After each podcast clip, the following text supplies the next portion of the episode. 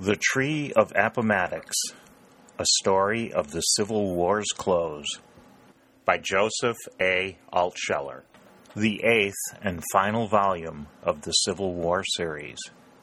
Produced by Civil War Audio at civilwar.builtwithflash.com. Read by John Verzes. You can find us on Facebook at Civil War Audio Podcast. Chapter 9 At Grips with Early. Dick felt great excitement and elation as he rode before dawn with Colonel Winchester and the spy to see Sheridan. They found him sitting by a small fire, receiving or sending reports, and talking with a half dozen of his generals. It was not yet day, but the flames lighted up the commander's thin, eager face and made him look more boyish than ever. Dick felt, as he had felt before, that he was in the presence of a man. He had had the same impression when he stood near Grant and Thomas. Did strong men send off electric currents of will and power, which were communicated to other men, by which they could know them, or was it the effect of deeds achieved? He could not decide the question for himself, but he knew that he believed implicitly in their leader. Colonel Winchester paused near Sheridan, but the general's keen eye caught him at once. Good morning, Colonel Winchester, he exclaimed. You bring news of value. I can tell it by your face. I do, sir, replied the colonel, but it was Mr. Shepard here, whom you know, and Lieutenant Mason, who obtained it. Mr. Shepard, show General Sheridan the map. It was characteristic of Colonel Winchester, a man of the finest feelings, that he should have Shepard instead of himself carry the map to General Sheridan. He wanted the spy to have the full measure of credit, including the outward show, for the triumph he had achieved with the aid of his sister. And Shepard's swift glance of thanks showed that he appreciated it. He drew the map from his pocket and handed it to the general. Sheridan held it down where the full glow of the flames fell upon it and he seemed to comprehend at once the meaning of the lines. A great light sprang up in his eyes. Ah, he exclaimed, the location of the Confederate forces and the openings between them and the mountains. This is important. Splendid! Did you make it yourself, Mr. Shepard? No, sir. It was made by my sister, who came from Richmond. We met her on the mountain. Sheridan looked at Shepard and the eyes of general and spy met in complete understanding. I know of her, the general murmured, a noble woman. There are many such as she, who have done great service to our cause that can never be repaid. But this, this is a stroke of fortune. Look, Merritt, Averill, all of you, he said aloud. Here lies our path. Mr. Shepard, you will go over the details of this with us, and Colonel Winchester, you and your aide remain also to help. Dick felt complimented, and so did Colonel Winchester. Sheridan knew how to handle men. While the sentinels, rifle on shoulder, walked up and down a little distance away, a dozen eager faces were soon poring over the map, Shepard filling in details as to the last little hill or brook.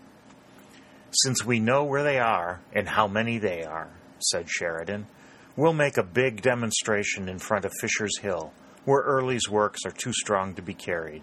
And while we keep him occupied there, we'll turn his left flank with a powerful force, marching it just here into the open space that Mr. Shepard's map shows. Tomorrow, or rather today, for I see the dawn comes, will be a day of great noise and of much burning of powder. But behind the curtain of smoke we'll make our movements. Merritt, with his cavalry, shall go to the right, and Averill will go with him. Crook shall take his two divisions and hold the north bank of Cedar Creek, and later on, Crook shall be the first to strike. Gentlemen, we've won one victory, and I know that all of you appreciate the value of a second and a third. The opportunity of the war lies here before us. We can uncover the entire left flank of the Confederacy here in Virginia, and who knows what will follow. He looked up, his eyes glowing, and his confidence was communicated to them all. They were mostly young men, and they responded in kind to his burning words. Sheridan knew that he could command from them the utmost fidelity and energy, and he uttered a little exclamation of confidence. I shall consider the victory already won, he said. The generals left for their commands, and Sheridan again thanked Colonel Winchester, Dick, and Shepard. I recommend that all three of you take some rest, he said. You won't have much to do this morning. They saluted, mounted, and rode back. You take his advice, Dick, and roll yourself in your blanket, said Colonel Winchester when they were on the way. I will, sir, said Dick, although I know that great history is being made now. I feel that way too, said the colonel. Look, the sun's coming up, and you can see the Confederate outposts. The thin, clear air of September was brilliant with morning light, and through glasses, the Confederate outposts and works around Fisher's Hill were quite clear and distinct. Some of the northern and southern sentinels were already exchanging compliments with one another, and they heard the faint popping of rifles. But Dick well knew from Sheridan's words that this early firing meant nothing. It would grow much heavier by and by, and it would yet be but the cover for something else. He found Warner and Pennington already sound asleep, and wrapping himself in his blanket, he lay down under a tree and fell asleep to the distant crackle of rifles and the occasional thud of great guns. He slept on through the morning while the fire increased and great volumes of smoke rolled as the wind shifted up and down the valley. But it did not disturb him, nor did he dream. His slumbers were as sound as if he lay in his distant bed in Pendleton. While Dick and his comrades slept, Sheridan was moving the men on his chessboard. Young in years, but great in experience, he was never more eager and never more clear of mind than on this, one of the most eventful days of his life. He saw the opportunity, and he was resolved that it should not escape him. Two great reputations were made in the valley by men very unlike Stonewall Jackson and Little Phil Sheridan. In the earlier years of the war, the Union armies had suffered many disasters there at the hands of the leader under the old slouch hat. And now Sheridan was resolved to retrieve everything, not with one victory alone, but with many.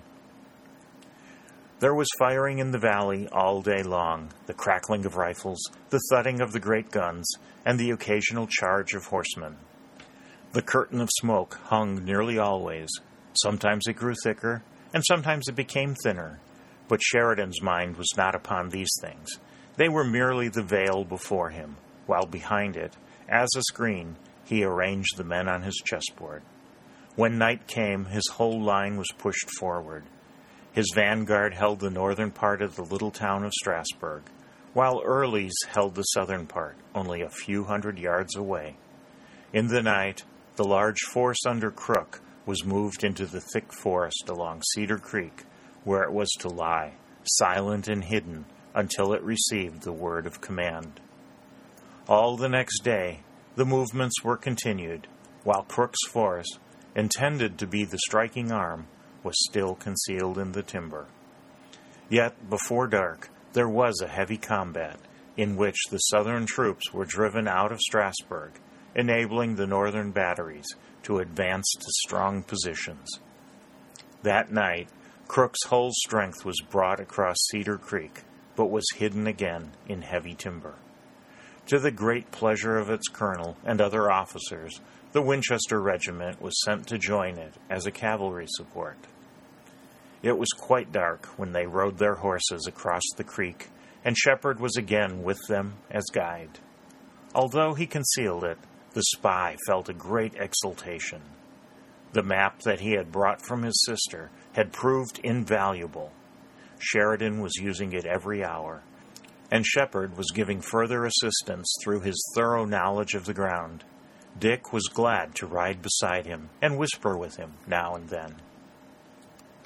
I haven't known things to go so well before, Dick said when they were across the creek. They're going well, Mr. Mason, said Shepard, because everything is arranged. There is provision against every unlucky chance. It's leadership. The difference between a good general and a bad general is about 50,000 men. The entire division moved forward in the dusk at a fair pace, but so many troops with cavalry and guns could not keep from making some noise. Dick, with Shepard and the sergeant, rode off in the woods towards the open valley to see if the enemy were observing them. Dick's chief apprehensions were in regard to Slade and Skelly, but they found no trace of the guerrillas, nor of any other foes. The night was fairly bright, and from the edge of the wood they saw far over hills and fields, dotted with two opposing lines of campfires. A dark outline was Fisher's Hill, and lights burned there too. From a point in front of it, a gun boomed now and then, and there was still an intermittent fire of skirmishers and sharpshooters. That hill will be ours inside of 24 hours, said Shepard. We'll fall upon Early from three sides, and he'll have to retreat to save himself. He hasn't numbers enough to stand against an army driven forward by a hand like that of General Sheridan. While Dick, the sergeant, and the spy looked from the woods upon the lights of Fisher's Hill, the Invincibles lay in an earthwork before it, facing their enemy. Harry Kenton sat with St. Clair, Langdon, and Dalton. The two colonels were not far away. For almost the first time, Harry's heart failed him. He did not wish to depreciate Early, but he felt that he was not the great Jackson or anything approaching him. He knew that the troops felt the same way. They missed the mighty spirit and the unfaltering mind that had led them in earlier years to victory. They were ragged and tired, too, and had but little food. Happy Tom, who concealed under a light manner uncommonly keen perceptions, noticed Harry's depression. What are you thinking about, Harry? he asked. Several things, Happy. Among them, the days when we rode here with Stonewall from one victory to another. We'll have to think of something else. Cheer up. Remember the old saying that the darkest hour is just before the dawn. Whose dawn? That's not like you, Harry. You've usually put up the boldest front of us all. Happy's giving you good advice, said St. Clair. So he is, said Harry as he shook himself. We'll fight 'em off tomorrow. They can't beat us again. The spirit of old Jack will hover over us. If we only had more men, said Dalton, then we could spread out and cover the slopes of the mountains on either side. I wish I knew whether those dark fringes hid anything we ought to know. They hide rabbits, squirrels, raccoons, birds, and maybe a black bear or two, said Happy Tom. When we shatter Sheridan's army and drive the fragments across the Potomac, I think I'll come back here and do a little hunting, leaving to Lee the task of cleaning up the Army of the Potomac. I'd like to come with you, said St. Clair, but I wouldn't bring any gun. I'd just roam through the woods for a week and disturb nothing. If I saw a bear, I'd point my finger at him and say, Go away, young fellow. I won't bother you if you won't bother me. And then he'd amble off peacefully in one direction, and I'd amble off peacefully in another. I wouldn't want to hear a gun fired during all that week. I'd just rest, rest, rest my nerves and my soul. I wouldn't break a branch or a bush. I'd even be careful how hard I stepped on the leaves. Birds could walk all over me if they'd like. I'd drink from those clear streams, and I'd sleep in my blanket on a bed of leaves. But supposed it rained, Arthur? I wouldn't let it rain in that enchanted week of mine. Nothing would happen except what I wanted to happen. It would be a week of the most absolute peace and quiet the world has ever known. There wouldn't be any winds, they would be zephyrs. The skies would all be made out of the softest and finest of blue satin, and any little clouds that floated before before 'em would be made of white satin of the same quality. The nights would be clear, with the most wonderful stars that ever shone great new stars would come out for the first time and twinkle for me, and the man in the most silvery moon known in the history of time would grin down at me and say without words, St. Clair, old fellow, this is your week of peace, and everything has been fixed for you, so make the most of it. And then I'd wander on. The birds would sing to me, and every one of 'em would sing like a prima donna. Wherever I stepped, wild flowers would burst into bloom as I passed, and if a gnat should happen to buzz before my face, I wouldn't brush him away for fear of hurting him. The universe and I would be at peace with each other. Hear him! Oh, hear him! exclaimed Happy Tom. Old Arthur fairly distills the essence of highfalutin poetry. I don't know that he's so far fetched, said sober Dalton. I feel a good deal that way myself. I suppose, Thomas Langdon, that the colors of the world depend upon one's own eyes. What I call green may appear to you like the color of blue to me. Now, Arthur really sees all these things that he's telling about because he has the eye of the mind with which to see them. I've quit saying that people don't see things because I don't see them myself. Good for you, Professor, said Langdon. That's quite a lecture you gave me, long, though not windy, and I accept it. Those Elysian fields that Arthur was painting are real, and he's going to have his enchanted week, as he calls it. Arthur is a poet, though, sure enough. I have written a few little verses which were printed in the Charleston Mercury, said St. Clair. What's this? What's this? Asked a mellow voice. Can it be possible that young gentlemen are discussing poetry between battles and with the enemy in sight? It was Colonel Talbot coming down the trench, and Lieutenant Colonel St. Hilaire was just behind him. The young officers rose and saluted promptly, but they knew there was no reproof in Colonel Talbot's tone. We had to do it, sir, said Harry respectfully. Something struck Arthur here, and like a fountain he gushed suddenly into poetry. He had a most wonderful vision of the Elysian fields and of himself wandering through them for a week, knee deep in flowers, and playing the softest of music on a guitar. He's put that in about the guitar, protested St. Clair. I never mentioned such a thing. But all the rest is true. Well, if I had my way, said the colonel, you should have a guitar too, if you wanted it. And I like the idea of yours about a week in the Elysian fields. We'll join you there, and we'll all walk around among the flowers, and Hector's relative, that wonderful musician, young de Langeais, shall play to us on his violin, and maybe the famous Stonewall will come walking to us through the flowers, and he'll have with him Albert Sidney Johnston and Turner Ashby and all the great ones that have gone. The colonel stopped, and Harry felt a slight choking in his throat. In the course of this lull, Leonidas and I have had some thought of resuming our unfinished game of chess, said Lieutenant Colonel St. Hilaire, but the time is really unpropitious and too short. It may be that we shall have to wait until the war is over to conclude the match. The enemy is pressing us hard, and I need not conceal from you lads that he will press us harder tomorrow.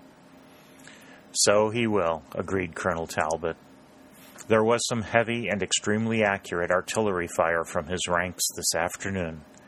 The way the guns were handled, and the remarkable rapidity and precision with which the discharges came, convinces me that John Carrington is here in the valley, ready to concentrate all the fire of the Union batteries upon us. It is bad, very bad for us, that the greatest artilleryman in the world should come with Sheridan and yet we shall have the pleasure of seeing how he achieves wonders with the guns. It was in him, even in the old days at West Point, when we were but lads together, and he has shown more than once in this war how the flower that was budding then has come into full bloom. As if in answer to his words, the deep boom of a cannon rolled over the hills, and a shell burst near the earthwork. That, I think, was John talking to us, said Colonel Talbot. He was saying to us, Beware of me, old friends. I'm coming tomorrow, not with one gun, but with many. Well, be it so. We shall give John and Sheridan a warm welcome, and we shall try to make it so very warm that it will prove too hot for them. Now, my lads, there's no immediate duty for you, and if you can sleep, do so. Good night. They rose and saluted again as the two colonels went back to their own particular place. I hope those two will be spared, said St. Clair. I want them to finish their chess game, And I'd like, too, to see their meeting after the war with their old friend, John Carrington. It will all come to pass, said Harry. If Arthur is a poet, as he seems to be, then I'm a prophet, as I know I am. Well, at least you're an optimist, said Dalton. Go to sleep, all of you, as the colonel told you to do so, said Harry. If you don't stop talking, you'll keep the enemy awake all night. But Harry himself was the last one of them to sleep. He could not keep from rising at times, and, in the starlight, looking at the fires of the foe in the dark slopes of the mountains. His glasses passed more than once over the forests along Cedar Creek, but no prevision, no voice out of the dark, told him that Dick was there, one of a formidable force that was lying hidden, ready to strike the fatal blow. His last dim sight, as he fell asleep, was a spectacle evoked from the past, a vision of old Jack riding at the head of his phantom legions to victory. At dawn, all of Crook's forces marched out of the woods along Cedar Creek, the Winchester men, Shepard at their head, leading. But they still kept to the shelter of the forest and wide ravines along the lower slopes of the mountain. The sun was not clear of the eastern hills before the heavy thudding of the great guns and the angry buzz of the rifles came from the direction of Fisher's Hill. The demonstration had begun, and it was a big one, big enough to make the defenders think it was reality and not a sham. Before Early's earthworks, a great cloud of smoke was gathering. Dick looked over his shoulder at it. It gave him a curious feeling to be marching past while all that crash of battle was going on in the valley.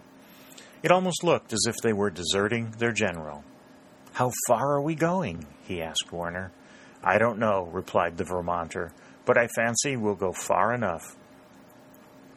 My little algebra, although it remains unopened in my pocket, tells me that we shall continue our progress unseen until we reach the desired point. These woods have grown up, and these gullies have been furrowed at a very convenient time for us. The light was yet dim in the forests along the slopes, but the valley itself was flooded with the sun's rays. The echoes of the firing rolled continuously through the gorges and multiplied it. Despite the clouds about the earthworks and the hill, Dick saw continual flashes of light, and he knew now that the battle below was a reality and not a sham. Early and all his men would be kept too busy to see the march of Crook and his force on his flank, and Dick, like Warner, became sure that the great movement would be a success. But their progress, owing to the nature of the ground and the need to keep under cover, was slow. It seemed to Dick that they marched an interminable time under the trees while the battle flashed and roared in the plain. He saw noon pass and the sun rise to the zenith, he saw the brilliant light dim on the eastern mountains, and they were still marching through the forests. The battle was now behind them, and the sun was very low, but the command halted and turned toward the east. Nevertheless, they were still hidden by the woods and the low hills of the valley.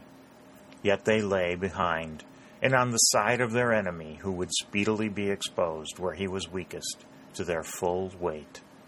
The long flanking movement had been a complete success so far. Little of the day was left. The sun was almost hidden behind the eastern mountains, but it still flamed in the west, glittering along the bayonets of the men in the forest, and showing their eager faces. Dick's heart throbbed. In that moment of anticipated victory, he forgot all about Harry and his friends who were in the closing trap. Then trumpets sang the charge, and the cavalry thundered out of the wood, followed by the infantry and the artillery. At the same time, another powerful division that had been moved forward by Sheridan charged, while those in front increased their fire. The unfortunate Southern Army was overwhelmed by troops who had moved forward in such complete unison. They were swept out of their earthworks, driven from their fortified hill, and those who did not fall or were not taken were sent in rapid flight down the valley. The battle was short. Completeness of preparation and superiority in numbers and resources made it so. Early and what was left of his army had no choice but the flight they made. The sun had nearly set when the deadly charge issued from the wood, and by the time it set, the pursuit was thundering along the valley, the Winchester men in the very forefront of it. Long after dark it continued. Several miles from the field, the fragments of the Invincibles and some others rallied on a hill, posted two cannon, and made a desperate resistance. But the attack upon them was so fierce that they were compelled to retreat again, and they did not have time to take the guns with them. It was a strange night to Dick, alike joyous and terrible. He believed that the army of the enemy was practically destroyed, and yet he had a great sympathy for some who were in it. He was in constant fear lest he should find them dead or wounded mortally, but he had no time to look for them. Sheridan was pressing the pursuit to the utmost. Midnight did not stop it. Fugitives were captured continually. Here and there, an abandoned cannon was taken. Rifles flashed all through the darkness, and the horses of the Union cavalry were driven to the utmost. Neither Dick nor his companions felt exhaustion. Their excitement was too great, and the taste of triumph was too strong. They had seen no such victory before, and eager and willing, they still led the advance. Midnight passed, and the pursuit never ceased until it reached Woodstock, ten miles from Fisher's Hill. By that time, Sheridan's infantry was exhausted, and as Early was beginning to draw together the remains of his force, he would prove too strong for the cavalry alone. At dawn, the army of Sheridan stopped, the troopers almost falling from their horses in exhaustion, while Early used the opportunity to escape with what was left of his men, leaving behind many prisoners and twenty cannon. Yet the triumph had been great, and again, when the telegraph brought the news of it, the swell of victory passed through the north. The Winchester regiment was drawn up near Woodstock, already dismounted, the men standing beside their horses. The camp cooks were lighting the fires for breakfast, but many of the young cavalrymen fell asleep first. Dick managed to stay awake long enough for his food, and then, at the order of the colonel, he slept on the ground, awaiting the command of Sheridan, which might come at any moment.